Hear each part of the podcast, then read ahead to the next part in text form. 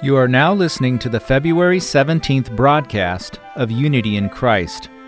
This hour, we have Christianese 101, The Sex Spiral, and Grace Upon Grace, and begin our program with Christianese 101.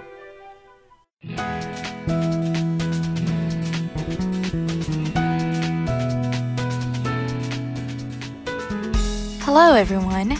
My name is Don Chung, and I'll be hosting Christianese 101.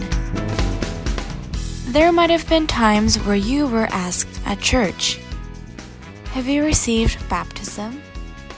The style of baptism varies between each church. However, commonly it involves water and baptized in the name of the Father, the Son, and the Holy Spirit. That is used with baptism. It's called immersion. Baptism and immersion both are translated from a Greek word baptisma. Baptisma derived from a Greek word baptizo. Baptizo means to immerse, to submerge, to dip. That is why baptism means to dip in water, to submerge. Aren't you curious then? Why not just use one word to describe it? That is because over the decades, the method of baptism changed according to each denomination. It is called immersion if the whole body is dunked under water. If the water is poured or over the hands to put on the head, then it is called baptism. Of course, the method and the title of the ceremony is important, but the most important thing is the meaning of baptism. What is baptism? Why should we get baptized? Romans chapter 6 verse 3 to 4 describes the meaning of baptism clearly. Apostle Paul compared baptism to Christ's death, burial, and resurrection. Do you not know that all of us who have been baptized into Christ Jesus were baptized into his death? We were buried therefore with him by baptism into death, in order that just as Christ was raised from the dead by the glory of the Father, we too might walk in the newness of life. Just like it says in Romans, the ceremony of baptism, it symbolizes dying with Jesus Christ when we are submerged in water, bearing and getting rid of our old sinful self. Then, what does it mean to come out of the water after you're immersed? Can you guess? That's right. Just like the resurrection of Jesus, we too are reborn through God's life and born again as His children. Therefore, we can be the heirs of His kingdom and be reunited with Christ. The decision to die with Christ and to reborn with Christ is what people go through when they begin their Christian faith. That is the reason why not everyone can receive baptism. To be baptized, it is necessary to be equipped with these three inner mindsets. First is repentance. Do you guys remember discussing about repentance last week? To recap, it means turning away from sin and walking towards God. It is a first step to becoming a Christian. Second is committing yourself to the Lord, putting down all of the selfish lives giving all authority to God and fully trusting and following His guidance and decisions. Third is confession of faith. Confession is also a necessary condition before receiving baptism. The one who confesses the belief of our Creator and Jesus Christ as Savior, forgiveness of our sins, and eternal life in front of the congregation can be baptized. However, being true to oneself is more important than these formalities. There is no point of receiving baptism if you continue to live your old life. I hope that you guys can truly realize the meaning of baptism, the decision that I died with Christ and born again with Christ. Goodbye.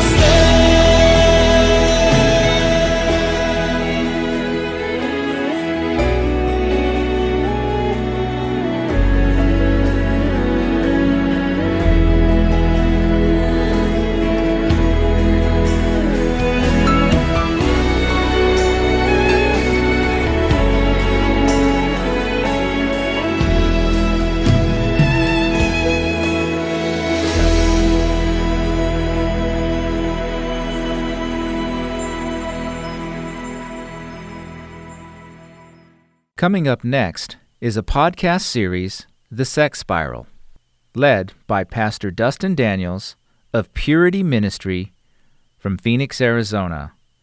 The program addresses sex with biblical grace and truth, without the shock value, and is a resource for anyone looking for biblical answers to pornography, singleness, marriage, family, and children.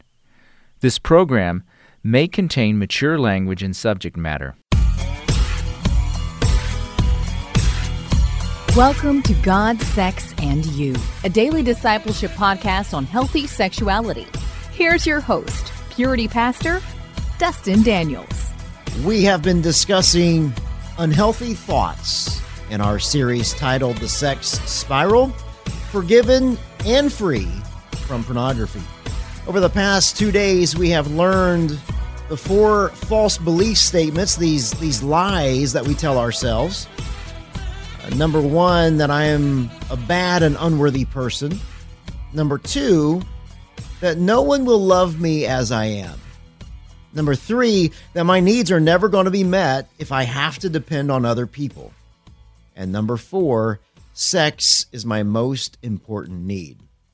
Now, yesterday we also learned that there are four general categories of what's called our shame story strong person, weak person, there's the wounded person, and the godly person. Now, I'm guessing that you saw yourself in, in one or maybe two of these categories and how these shame stories can fluctuate depending on where you are and who you're talking to. Now, this is the cool thing learning to understand the power of our our false belief statements that we tell ourselves these lies that that run in the back of our head like a tape an old tape that continues to play. When those are uh, combined with our shame story the light starts to go on man. This is like this huge revelation.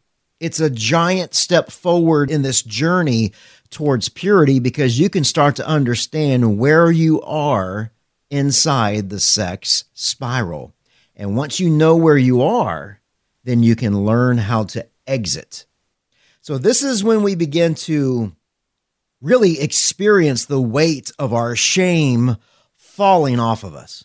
I mean, these chains have have bound us up for too long, right? I mean, they begin to snap one by one when we start to realize these things. And once again, we start small, we're walking slow in this, and it's one moment, one situation, one temptation, one trigger at a time. Why? Well, because the truth of who you really are is more powerful than the lies that you've that have really held you down. In this podcast, we're going to learn how to be encouraged in this journey towards purity uh, we're going to look at Hebrews 12, verses 1 and 2, because this is not a journey of perfection. Let me tell you, uh, it's not about being perfect.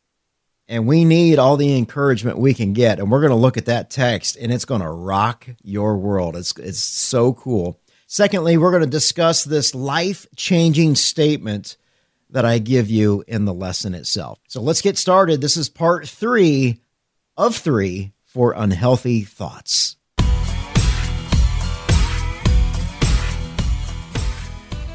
My shame story drives me to the point of giving myself permission to act out in sin.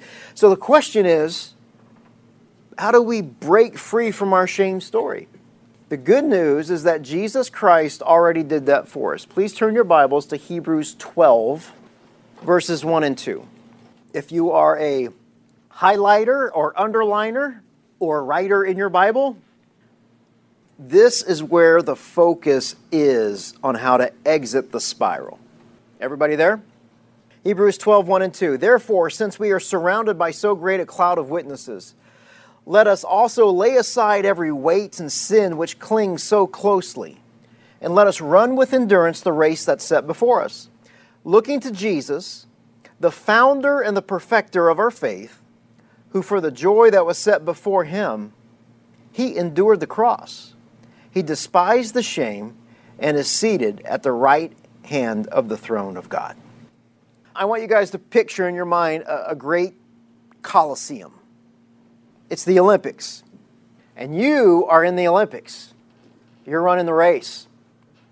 And you notice that there are observers in the stands, and they, they're just not any kind of observers, they're spiritual observers. The text says, Therefore, since we are surrounded by so great a cloud of witnesses.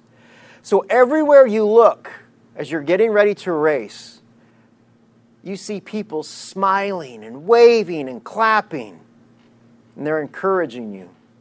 The patriarchs of our faith, like Abraham, Isaac, and Jacob, prophets like Moses, Elijah, and Jeremiah, the apostles, Peter, James, John, Paul, martyrs, Stephen, Polycarp, preachers like Luther, Calvin, Spurgeon. These guys are all in the stands, man, and they're, they're clapping for you. And then there's your, your family members, your friends. They're encouraging you as you start this race.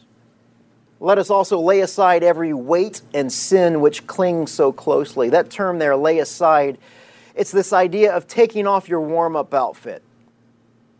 Anything that's going to slow you down, it's, it's this radical stripping off of everything before the race, because that was the Greek custom in, in the day. But see, it's not just physical weight, it's spiritual weight. Notice that we also are to strip off any sin that easily entangles us. Sensuality certainly is our Achilles heel tonight. So, this image is extreme. If we are to finish well in faith, we must strip our souls naked of every weight and sin which clings so closely to us. And let us run with endurance the race that is set before us. So now that you've radically stripped everything off, you got one thing to do. That's run. Run like a madman, right? See, we each have our own race. You can't run mine, I can't run yours. But God will allow you to finish your specific race and me mine. Flip over to 2 Timothy 4 7 and 8. The Apostle Paul writes to Timothy, he says, he's at the end of his life, and he says, You know what? I've fought the good fight, and I've finished this race, and I've remained faithful. And now the prize awaits me, the crown of righteousness, which simply means that he did things God's way, the right way. Uh, the crown of righteousness, which the Lord, the righteous judge, will give me on the day of his return. And the prize is not just for me, but for all who eagerly look forward to his appearing. So, the secret, guys, is to run this race with endurance. It's don't ever, ever, ever, ever give up. No matter how no matter how crappy or bad your day is. Don't ever get up, give up. The psalmist writes that the mercies of God are new every single morning. Man, is that so true. So back to Hebrews 12. Looking to Jesus, the founder and the perfecter of our faith. It's very interesting here how the writer of Hebrews he wrote looking to Jesus. He didn't write looking to Christ and he didn't he didn't write looking to Jesus Christ or Christ Jesus as the apostle Paul likes to write. He says looking to Jesus. Here we're reminded to focus on Jesus, which means his humanity. To get our eyes off ourselves and our problems and get them back on Jesus because Jesus perfected living by faith in his humanity. He perfected that. He, he showed us how to live by faith. So, looking to Jesus, the founder and the perfecter of our faith, who for the joy that was set before him endured the cross and he despised the shame. Who for the joy that was set before him endured the cross. Look at the attitude of Jesus there. We can't fathom the, the physical pain, let alone the spiritual pain. But Jesus endured to despise our shame. God Himself, who knew no sin, became sin. And once He was on the cross, He dismissed it like it was nothing. It's gone. And that's the way He wants us to view us now, that our, his, our shame is taken care of. He took care of our shame. So we're not going to live in our shame stories anymore. We're going to deal with those things as we go through, but we're not going to stay there. We're not going to live there. And he's seated at the right hand of the throne of God. Can you imagine the joy in that reunion? Psalm 16:11 says, "You make known to me the path of life, and in your presence there is fullness of joy. At your right hand there are pleasures forevermore." So lastly on your outline there is a life-changing statement. Jesus did not come primarily to stop us from sinning. He came primarily to give us a new identity so that we could and would stop sinning. Ezekiel 36 26, Jeremiah 24 7, Romans 3 24, those are all listed on your outline. These verses talk about God's new heart, or God gives us a new heart, a new spirit. And once we have a new heart, once we've been born again and we've got our eyes on Him, then we can actually make the choice to stop sinning. So, once again, that first question is not whether or not we're focusing on purity tonight, whether or not you sinned or you did not sin. The question is whether or not you, uh, you work the plan. In other words, were you in God's Word? Did you catch that life changing statement? Jesus did not come primarily to stop us from sinning. He came primarily to give us a new identity so that we could and would stop sinning. Listen to this Ezekiel 36 26. I will give you a new heart, and I will put a new spirit in you. I will take out your stony, stubborn heart, and I will give you a tender and responsive heart. Jeremiah 24 7. I will give them a heart to know that I am the Lord, and they shall be my people, and I will be their God. For they shall return to me with their whole heart. How does God give us a new heart? Romans 3:24 Yet God in his grace freely makes us right in his sight. He did this through Christ Jesus when he freed us from the penalty of our sins. So, what, what happens when Christ Jesus forgave the weight and the debt of your sexual sin? What actually happened there? We find that the apostle Paul writes in 2 Corinthians 5:17, if anyone is in Christ, he's a new creation. She's a new creation. The old has passed away. Behold, the new has come. See, you're not just a version 2.0 of your old self, right? Jesus Christ has made you a new creation. Do you believe that? Do you believe that you are actually a new creation that has a new heart, that has the Holy Spirit living inside of you? That you can actually live this life free from pornography and free in Christ. Ephesians 1:13 says this. And now you Gentiles have also heard the truth. It's the good news that God saves you. And when you believed in Christ, he identified you as his own by giving you the Holy Spirit, whom he promised long ago. The Spirit is God's guarantee that he will give us the inheritance that he promised us that, that he has purchased us to be his own people. He did this so that we would praise and we glorify him. See, this is, this is the reason that we praise and glorify God is that man, he saved us. He saved us from ourselves. He saved us from his own wrath. He has saved us from the evils of pornography and and man, we're we've been adopted into the family of God, where we will live forever and ever and ever. Have you ever talked to an adoptive family? I was thinking about this this morning. To be able to go through all the paperwork, right? To go through the classes, to wait, to have to wait for your adoptive son or daughter there's a longing there, right? there's an expectation there, there's a joy that these adoptive parents are going to bring into their home. And I started thinking about that this morning. It's the same way. It has to be that God longs for us to be brought into the family, that we would quit trying to do things the way that we've always done before, that we would try to do life apart from God, that we would try to find life and love outside of God and apart from Him. And there's a joy to Him when we say, Yes, I, I, want you as my Lord. I want you as my Savior. I must, because there is no other way and there's not. We begin a, a new lesson on temptation. And this is what we call trigger number three inside the sex spiral.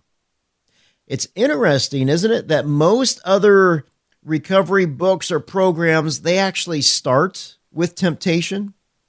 But what I will teach you is that we actually we actually passed up two opportunities to exit that spiral before being tempted. We just went through them.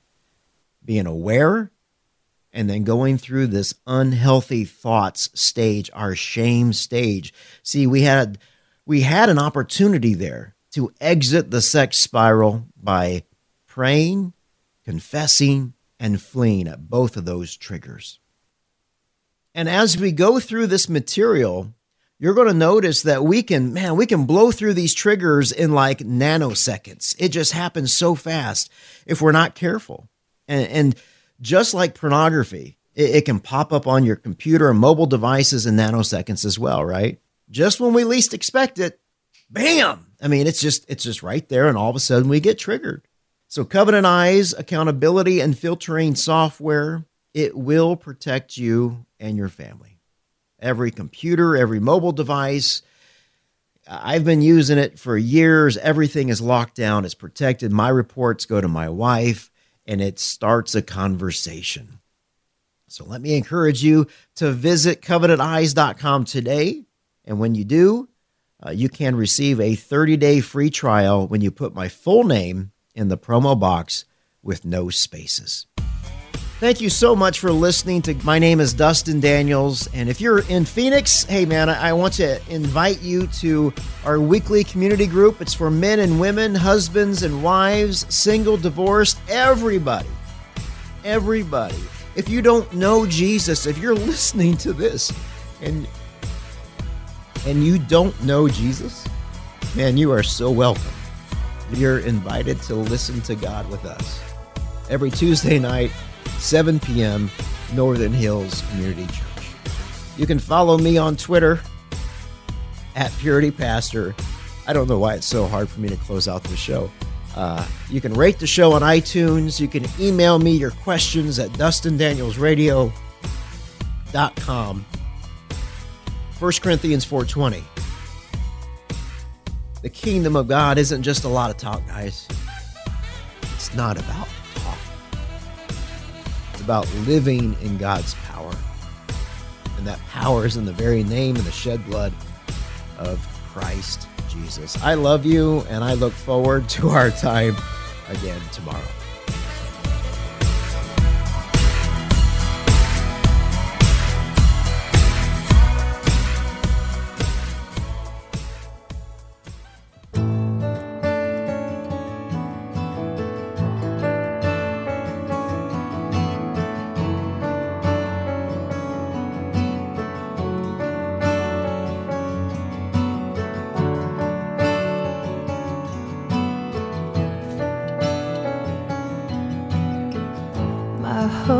Hope is built on nothing less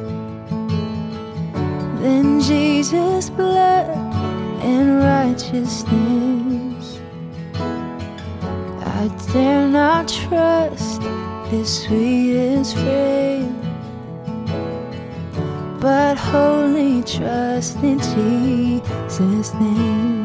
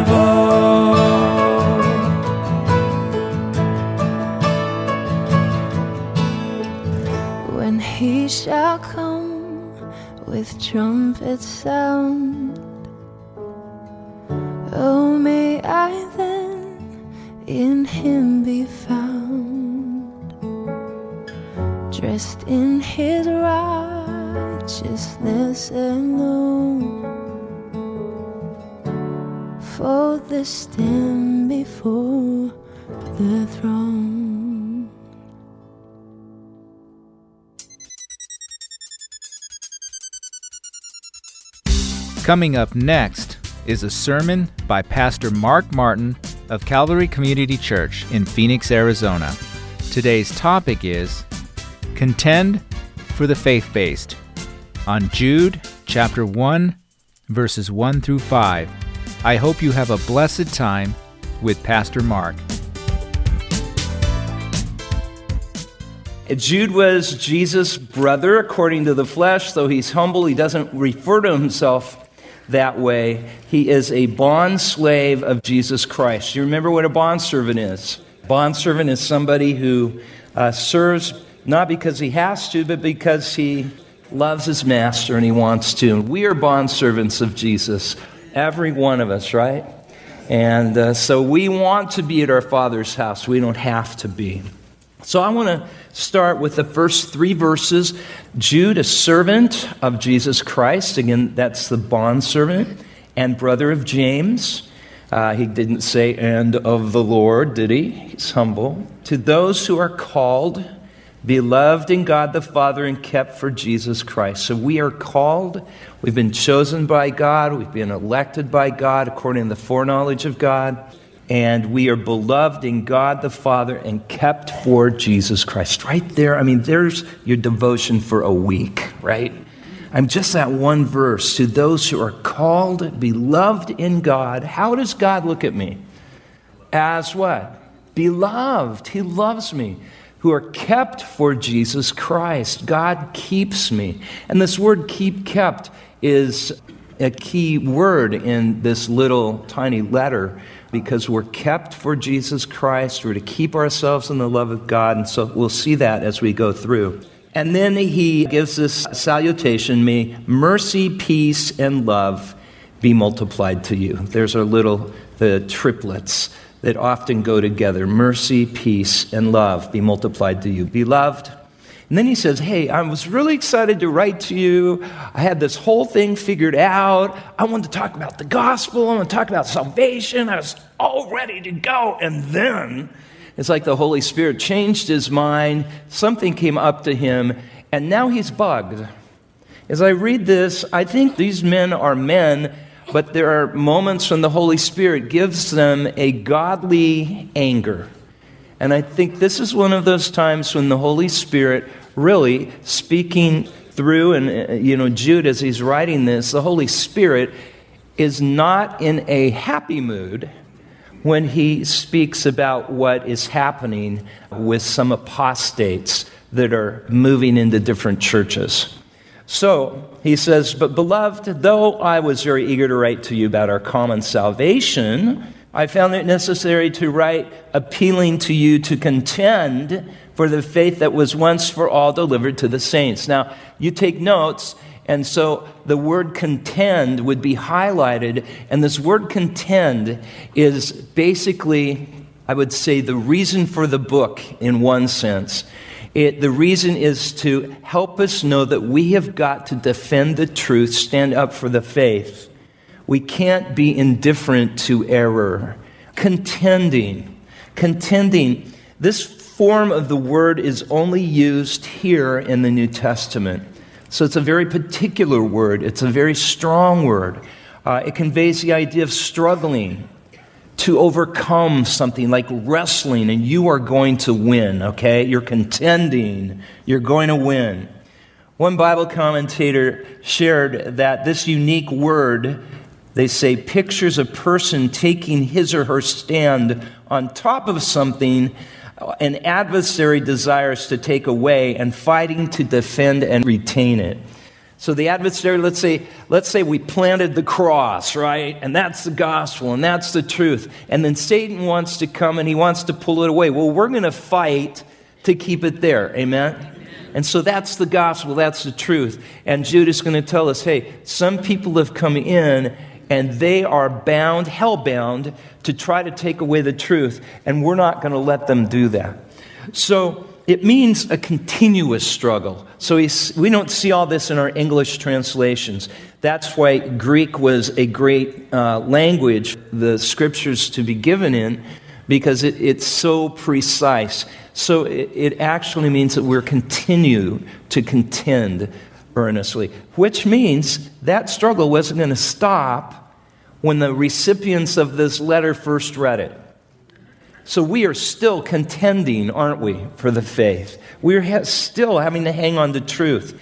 Now, what is the problem? Look at verse 4. He says the problem is for certain persons have crept in unnoticed. Now, the New English Bible, which used to be kind of popular, New English Version says, listen, this is great.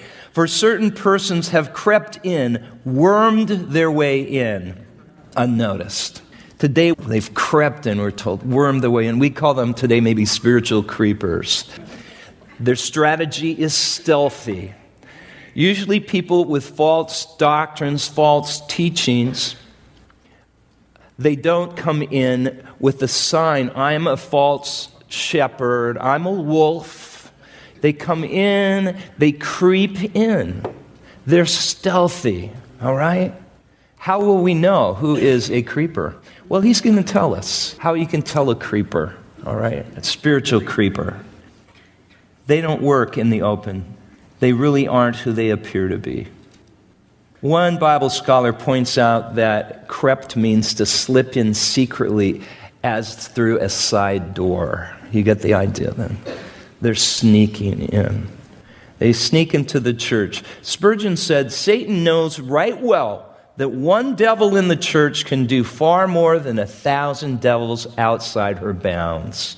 Somebody say amen to that because that is true. One devil, quote unquote, in the church can do so much damage. You know, we're all ready for the fight on the outside, so to speak. But when people come in and we get confused and they've built their enmeshed relationships and then they're the hand grenade that goes off, what a massacre, right?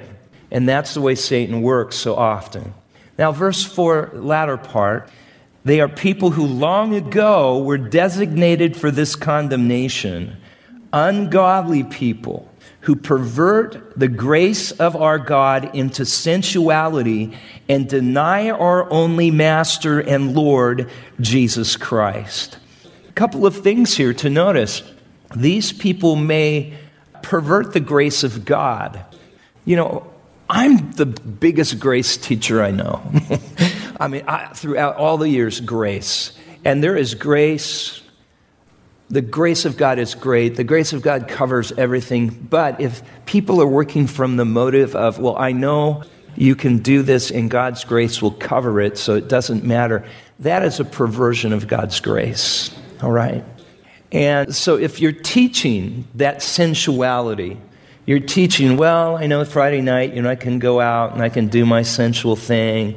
And I know that Sunday morning, I know God's going to forgive me. So, well, you are having a problem right there. There's something not right, not firing right in your spiritual walk. That would be very important to realize. But the grace of God is huge. And so, this, I wish Satan would leave the grace of God alone, don't you? Just leave it alone. Let it be great instead of trying to tweak it and use it and pervert the grace of God. And they deny who? Our Master and Lord Jesus Christ. He's our Master, right? And we're His bond servants. The only Master and Lord. Do you see that?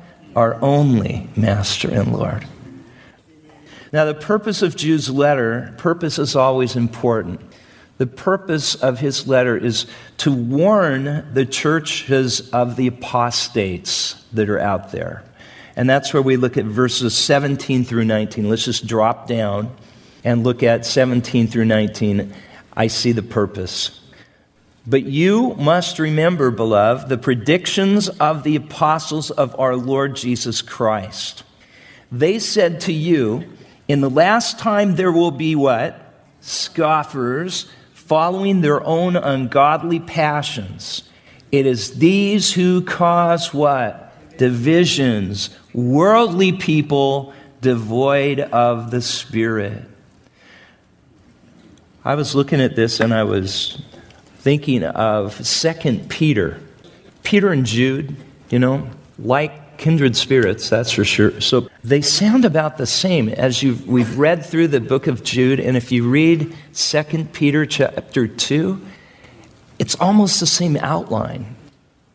And he said, just as you remember, beloved, the prediction of the apostles of our Lord Jesus Christ. Well, when I think of an apostle, I Peter, first of all. So let's look at Second Peter. Just go to the left.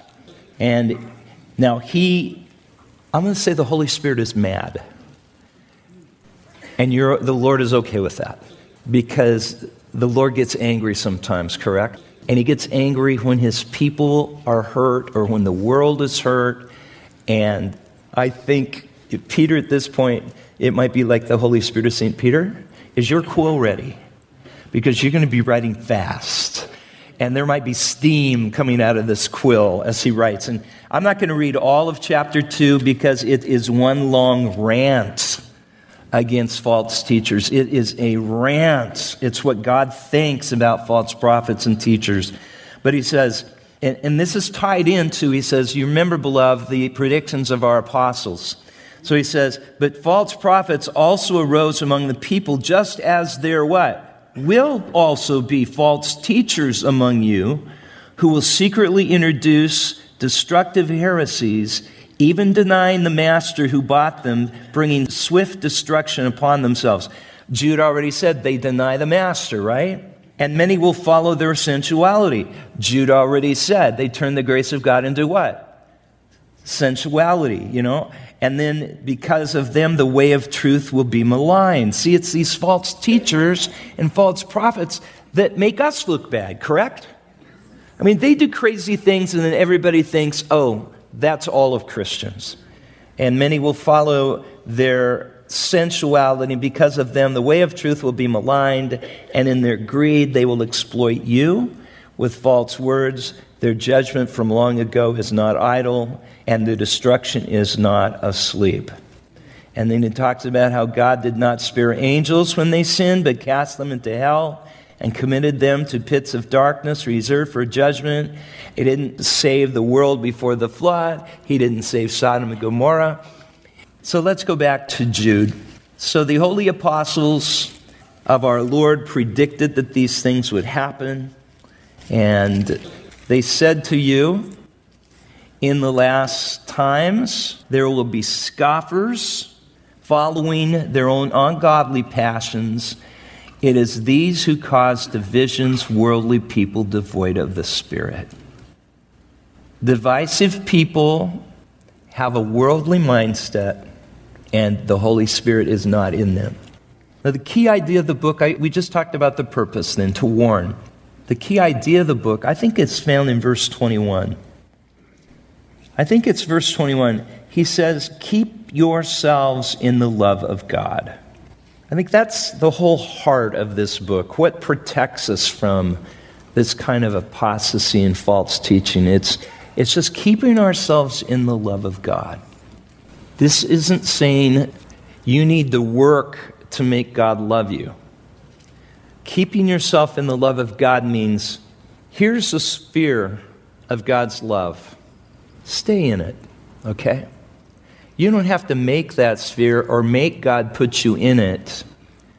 You're in it, stay in the place of God's love, okay? Keep yourself in the love of God. Now, he divides this warning into two sections. He talks about, if you like outlines, previous failures of people to keep themselves in the love of God and he talks about present failures of people who do not keep themselves in the love of God. And he's using, when we're looking at previous cases as illustrations of this, he's going to use three examples. And it's, and it's right here, just really easy to see. Three examples. And the first illustration is the example of certain Israelites in the wilderness. Look at verse 5 certain illustrate Israelites, he says, Now I want to remind you, although you once fully knew it, that Jesus, who saved the people out of the land of Egypt, afterward destroyed those who did not believe. Let me read it from the New Living Translation. So I want to remind you, although you already know these things, that Jesus first rescued the nation of Israel from Egypt but later he destroyed those who did not remain faithful. Here's a little side note for you Bible students is that who was the one on the mount who gave the 10 commandments? Jesus. I mean, we're told right here, Jesus. Uh, Hebrews says if Jesus had given them rest, they wouldn't, if they would have received his rest, they wouldn't have wandered for 40 years.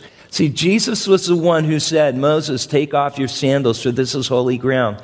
So, Jesus is the one leading the people and the one who pronounces the plague on Egypt, delivers those plagues.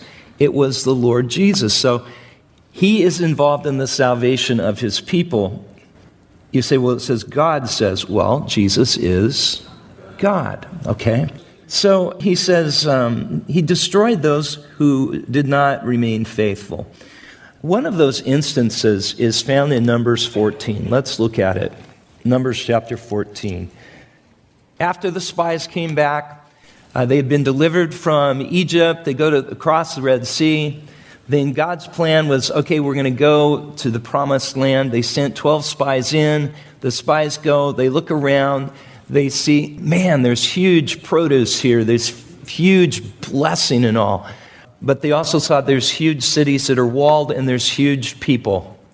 There's big people. So there are big obstacles with them going forward. And so 10 of the spies who come back give a bad report. They're freaking out. They're not trusting God. They said, We look like grasshoppers compared to these people. Then Caleb and Joshua already ready to retire, they said, Oh no, it's a beautiful land and we can take it. They had faith that they could go in. Well, because of the bad report of the 10 spies, all of Israel got upset. And they didn't believe that God would do what God said he would do. And therefore, they were judged by the Lord. And the Lord said, Okay, if you don't think I can bring you into the promised land, then I will bring a different believing nation in. So you guys will wander for 40 years in the wilderness. That's a generation. And after this whole generation dies, the next generation, they'll be believing and they'll go in and I'll take them in. Thus began that 40 years in the wilderness. Okay, that's the background. But chapter 14 has an incident that I want you to see about the rebellion of the people. And because it said that the Lord judges them, but you got to see the kind of thinking they had. After the, the spies came back, then all the congregation lifted up their voices and cried, and the people wept that night. And all the sons of Israel grumbled against Moses and Aaron, and the whole congregation said to them, Would that we had died in the land of Egypt, or would that we had died in this wilderness. What? Verse 3 And why is the Lord bringing us into this land to fall by our sword? Our wives and our little ones will become plunder. Would it not be better for us to return to Egypt? So they said to one another, Let's appoint a leader and return to Egypt. Then Moses and Aaron fell on their. Isn't it funny? It's always the leaders who get blamed, right? They were just doing what the Lord told them to do. And the people keep saying, Let us what? Return to Egypt. Go back to Egypt. Don't tell God you ever want to go back to your old life, okay? Then Moses and Aaron fell on their faces in the presence of all the assembly of the congregation of the sons of Israel. And Joshua the son of Nun and Caleb the son of Jephunneh of those who had spied out the land tore their clothes. Joshua and Caleb, they're just grieving. And they spoke to all the congregation of the sons of Israel, saying, The land which we passed through to spy is an exceedingly good land. If the Lord is pleased with us, then he will bring us back into this land and give it to us, a land which flows with milk and honey. Only do not what? Rebel against the Lord, and do not fear the people of the land, for they shall be our prey. Their protection has been removed from them, and the Lord is with us. Do not fear them. But all the congregation said to stone them with stones. Then the glory of the Lord appeared in the tent of meeting to all the sons of Israel. And at that point, the Lord says, Okay, Mo, just move over. I can get a different people. And Moses intercedes for these people who want to stone him too. And he intercedes and he says, No, Lord, for the sake of your holy name, you've promised, bring them in. Other times, Moses has said, Blot my name out and keep them. He's such a great intercessor. And so the Lord pardoned Israel in verse 20. So the Lord said, I have pardoned them according to your word, to Moses' word. But indeed, as I live, all the earth will be filled with the glory of the Lord. And surely all the men who have seen my glory and my signs that I performed in Egypt and in the wilderness, yet have put me to the test these ten times and have not listened to my voice, shall by no means see the land which I swore to their fathers, nor shall any of them who spurned me see it. So, this is one of those times when the Lord talks about rebellion. And this is the first example of this rebellion against God, of people who would not keep themselves in the love of God. God had this plan for them, they rebel, and they're judged. Okay? This is the first example that we get. Psalm 95, verse 7, listen, says, Come, let us worship and bow down. Let us kneel before the Lord our Maker, for he is our God. We are the people he watches over, the flock under his care. If only you would listen to his voice today. The Lord says, Do not harden your hearts as Israel did. For there your ancestors tested and tried my patience, even though they saw everything I did. For 40 years I was angry with them, and I said, They are a people whose hearts turn away from me. They refuse to do what I tell them. So in my anger I took an oath they will never enter my place of rest. there is a strong possibility that when we rebel against the Lord, we can mess up our whole lives. That's what happened to these guys. God's plan was go into the land. Yeah, there'll be some fight involved, but go in. I give it to you. Don't be afraid of them. And instead, they rebel against God, and their lives, I would say, are ruined. God took care of them in the wilderness, but they never had all that God promised for them. They had seen the advantage of the mighty work of God in their behalf. They'd seen manna come down, right? Every day, God fed them in the wilderness. They had seen the miracles of God. They had even seen the judgments of God when some had challenged the authority of Moses and Aaron. The, the earth had opened up and swallowed them. I mean, they had seen plenty of miracles to trust God. I mean, the Red Sea, don't you think that's cool too? And all those plagues and judgments. And yet they still despise the Lord.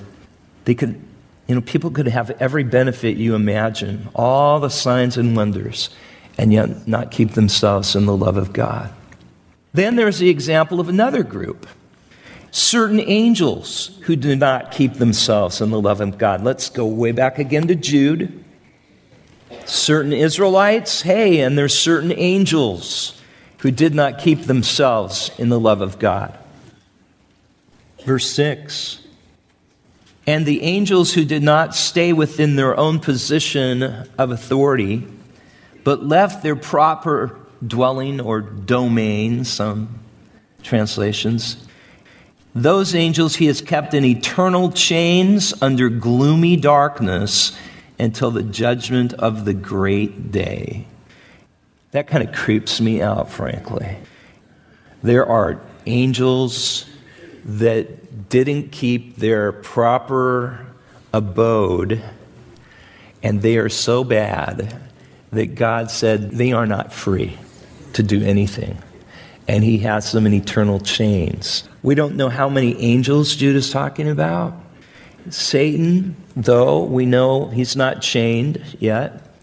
I'm thinking about Satan who was called the anointed cherub. It appears as we look at Ezekiel 28 that he was the most exalted creation of God. He was the anointed cherub that not that it needed to be, but guarded the presence of God, like the honor guard, you might say, near the throne of God. Ezekiel 28 12 through 17, listen to, to how he's described. You are the model of perfection, full of wisdom and exquisite in beauty. You were in Eden, the garden of God. Your clothing was adorned with every precious stone. I placed you there with an anointed guardian cherub. You were on the holy mountain of God. You walked about the midst of fiery stones. You were blameless in your behavior from the day you were created. God didn't create Satan evil until sin was discovered in you. In the abundance of your trade, you were filled with violence and you sinned so I defiled you and banished you from the mountain of God. The guardian cherub expelled you from the midst of the stones of fire. Your heart was proud because of your beauty. You corrupted your wisdom on account of your splendor. I threw you down to the ground. We think that he led, as you take a couple of the Old Testament passages about Satan before his fall, before his rebellion, this is oversimplistic, but like a praise leader in heaven. Only the thing was, he didn't need a band. He was the praise band. His voice was instruments, his, his voice was music. Unimaginable way. He was the band, the orchestra, he was all of it. And he became proud, the Bible says. Isaiah 14 talks about it too. He became proud he saw God on his throne and he thought, well, why can't I be on the throne of God? Which is ridiculous again, but became proud. And I cannot say too much. You don't want to say what the Bible doesn't say, but somehow other angels joined him in his rebellion and uh, he was uh, cast out of heaven. And I think about it, you know, how the Lord talks about these angels, these certain angels who are in eternal bonds right now. They had experienced the glory of God. They'd been near to the throne of God, but they didn't want to stay in the presence of God. Isn't that? That's crazy. Now, what these angels might have done, maybe I shouldn't digress, but their sin may have been what is spoken of in Genesis 6. Fallen angels actually dwelled with uh, earthly women and they had children, and those children became the Nephilim, which were the giants of old. And these angelic beings became like terrorists on the earth, and the righteous line were persecuted because there were Noah and his family were the only ones left that had a pure blood and hadn't been defiled by uh, these fallen angels' uh, influence in the world. Quite a study and, and, things to think about. But what they did uh, was so gross and so would affect the human race that they were bound, and God will not let them loose to do that again. Third example is certain pagans who lived in Sodom and Gomorrah. Look at verse 7.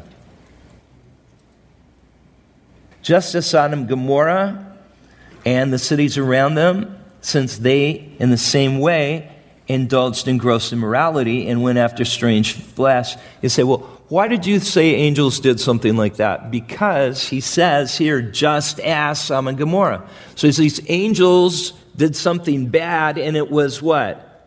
just as what? Sodom and Gomorrah, they indulged in gross immorality and went after strange flesh.